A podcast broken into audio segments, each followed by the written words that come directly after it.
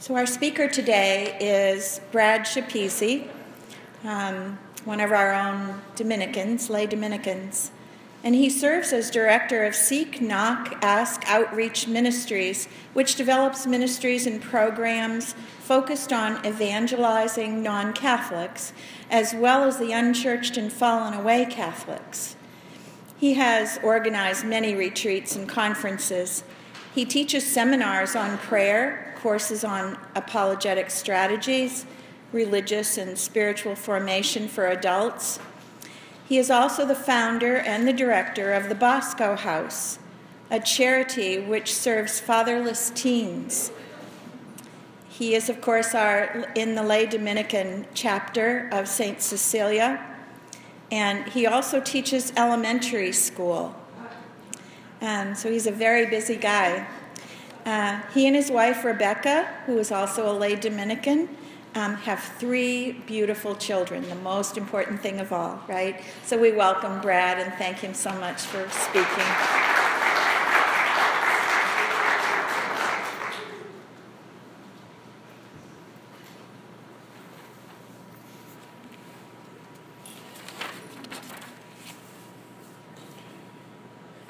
From childhood, we are trained to walk in the footsteps of pride.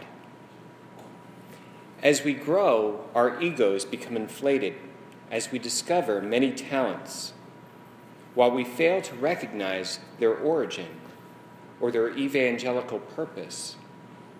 In time, we create an unrealistic sense of entitlement and, and self reliance as we further embrace the heresy of modern times the phenomenon of celebrity. Our teachers in this discipline, singers, dancers, actors, athletes, politicians, talking heads, and commentators, celebrities of all types, guide and direct us like masterful instructors down the wide path of the cult of a cult of personality. We follow oftentimes indiscriminately magazines touting the 100 richest, the 50 most beautiful, the 100 most influential. While the soft, gentle glow from the TV hypnotizes, and the glare from the silver screen enchant us, all to the glitter of fame and fortune, propaganda of a better, more fulfilling life, a counterfeit of love, and our fallen nature flies to it like moths to a light. How cleverly did our ancient enemy in the garden craft this bait? We who were created for beauty mistake the missionary gift of talent for the idolatry of celebrity. Our Father designed us with the desire to be holy. Consequently, we are attracted by all that is good, all that is beautiful, all that is holy. But this impostor this fake draws us in and attempts to bring us down. Time after time, we have seen the bright flame of celebrity lit in the promise of a rising young star who represented the best beauty of humanity while demonstrating some amazing athletic talent or singing performance. Only a few short years later, we are surprised when we see him on the cover of some grocery store tabloid wrapped in some scandal. And we wonder how someone with such potential could simply throw it all away. But why do we wonder this? Have we not seen this script repeated hundreds of times over in modern pop culture? We shake our heads in disappointment and transfer our, our adulation to the next promising young star. What brings about this giant collapse? The most talented of celebrities, Elvis, the Beatles, Babe Ruth, Muhammad Ali, Marlon Brando, understood that what they have to offer the world is bigger than just their music, their art, their performance. Their success is based on the fact that they give of themselves. From the depths of their heart, there is something of who they are transmitted into their performance. They understand this and they pour themselves into their work. A craftsman offers his craft to the world, a tradesman his trade, but a celebrity who has reached stardom by selling himself has little to offer other than himself and finds in short time he's expended everything and has nothing left to offer the world. In time, even the most talented of celebrities, Elvis, Muhammad Ali, Marlon Brando, find themselves completely empty. They have, they have given everything they had. There is nothing new to offer their fans, no more hits, no more blockbusters, no more victories. Their magic no longer works. The crowd moves on. Fame is fleeting. There's a limit to their enchantment. The beauty which God created us for is not simply a beautiful song, a dramatic performance, a heroic victory. Clearly, the beauty found in these only reflect what is truly beautiful. The beauty which God created us for is the origin of all beauty, Himself. This fact is often ignored by our celebrities, resulting in a product that is more of themselves and less of Him. Because of this, people will always eventually grow bored with their act, their art, their tune. There will always be a limit to the ability of the celebrity to hold the audience's attention. The magic is only temporary. It is in our nature to need God. He is who we long for. He is the fulfillment of all that we desire. No performance could satisfy. This might explain why it is that He never commanded us to sing or perform, but instead, He sent us to spread the good news. Away from all the cameras, with no spotlight to focus the crowd's attention, and no microphone to amplify his voice, the evangelist performs another kind of art, a performance which the audience truly needs. Like the actor, he recites lines, but the words he speaks are not his own. Like the singer, he sings a song, but this melody is not his own. Like the athlete, he runs a race, but the victory is not his. The evangelist offers nothing of himself. His performance is the gospel.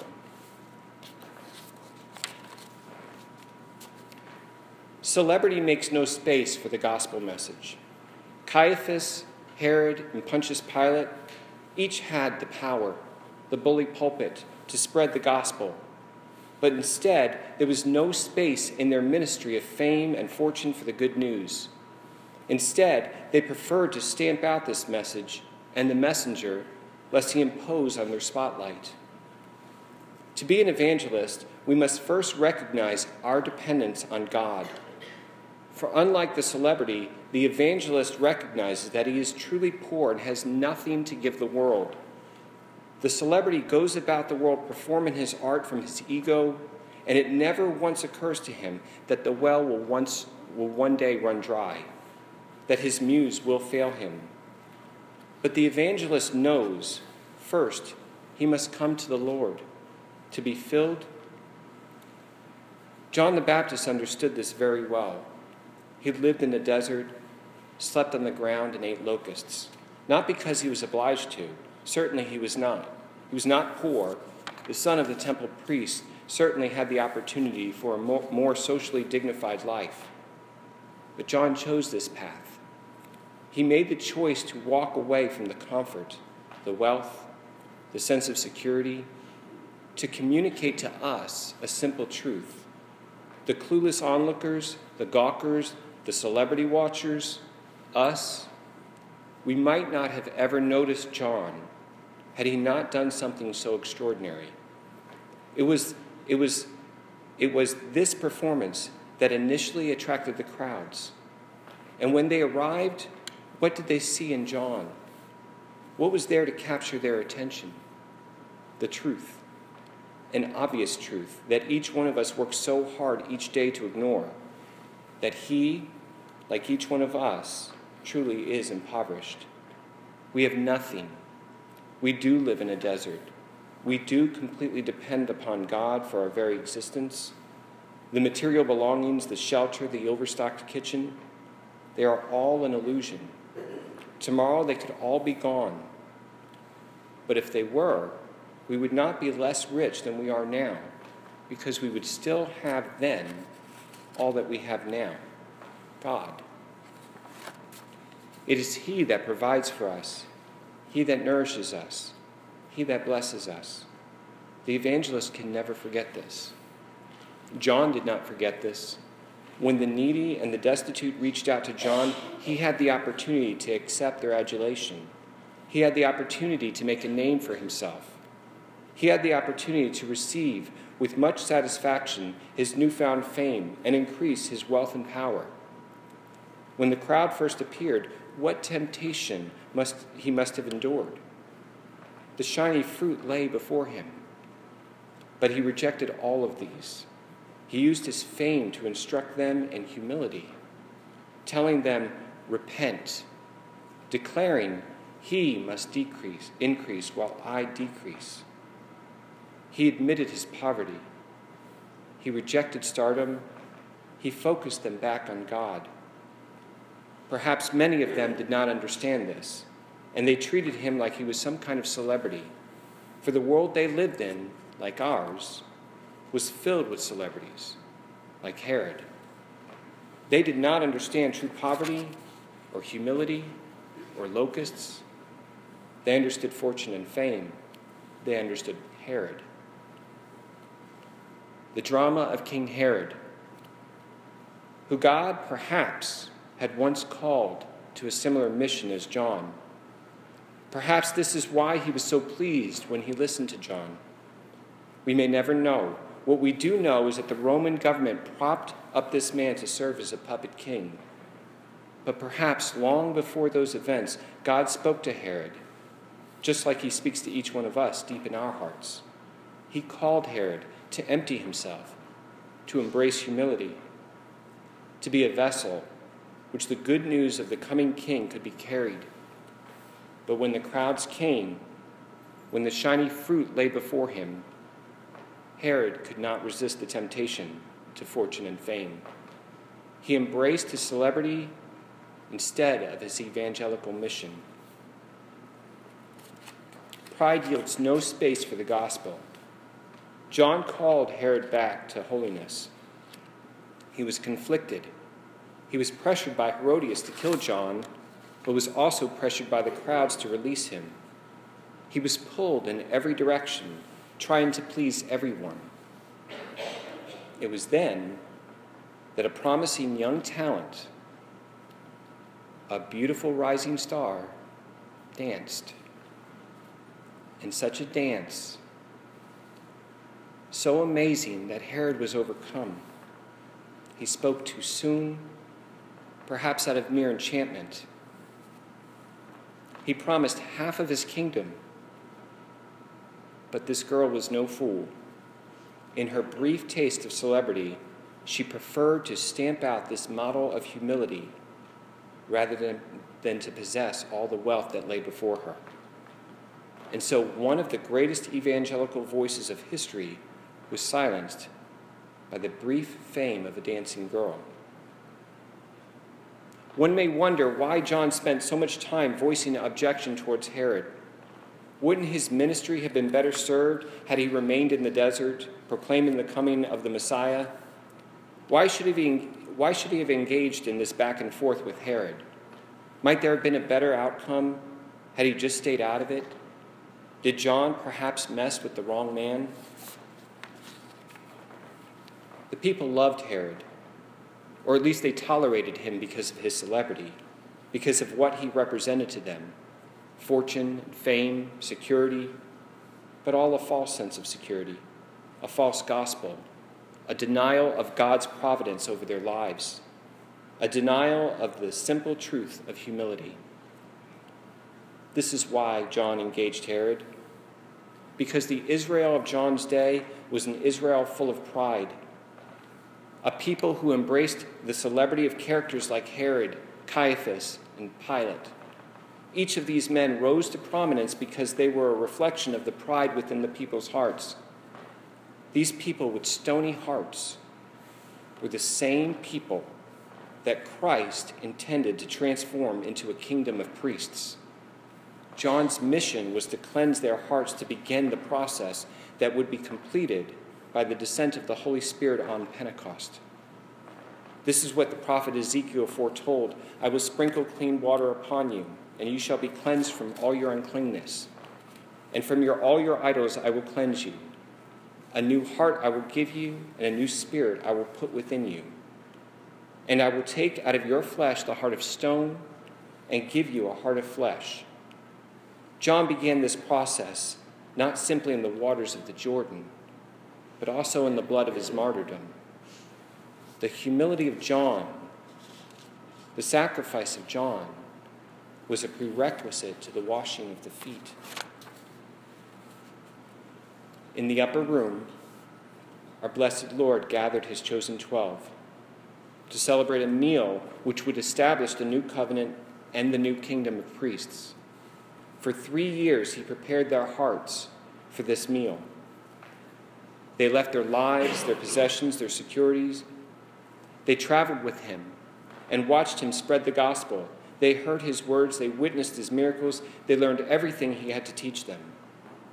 But here in the upper room, before any cup was lifted, before any bread was broken, there was one last essential lesson. John slept in the desert and ate locusts to teach this. Now Christ picked up a towel and knelt before his servants, and where words fail to teach love in just the proper way, Christ delivered the greatest performance in history, a performance that began with a towel wrapped around his hands and ended with a shroud wrapped around his body. This was a performance of love. Peter, James, John, and the others looking down at their feet perhaps realized that they had not yet learned anything and that the greatest lesson still lay before them. Now it would fall to them to go out to the world and spread this gospel. But they did not have the charisma of Herod, the political prowess of Pilate, or the connections of Caiaphas. They had nothing. How could they possibly spread this message around the world? Just hours later in the garden, they fled in fear and for the next 50 days, they faced an interior struggle. They came face to face with the truth of who they were and their limitations. They realized they had nothing.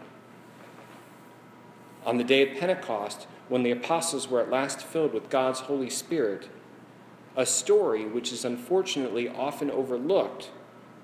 It was then that they were last, at last equipped to go out into the world and bring the gospel to every nation.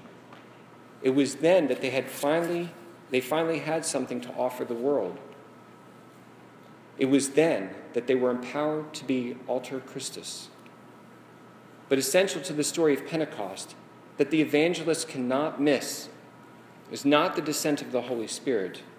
It is not the transformative effect that he had on the fearful apostles. It's not the conversion of hearts which occurred down in the street below.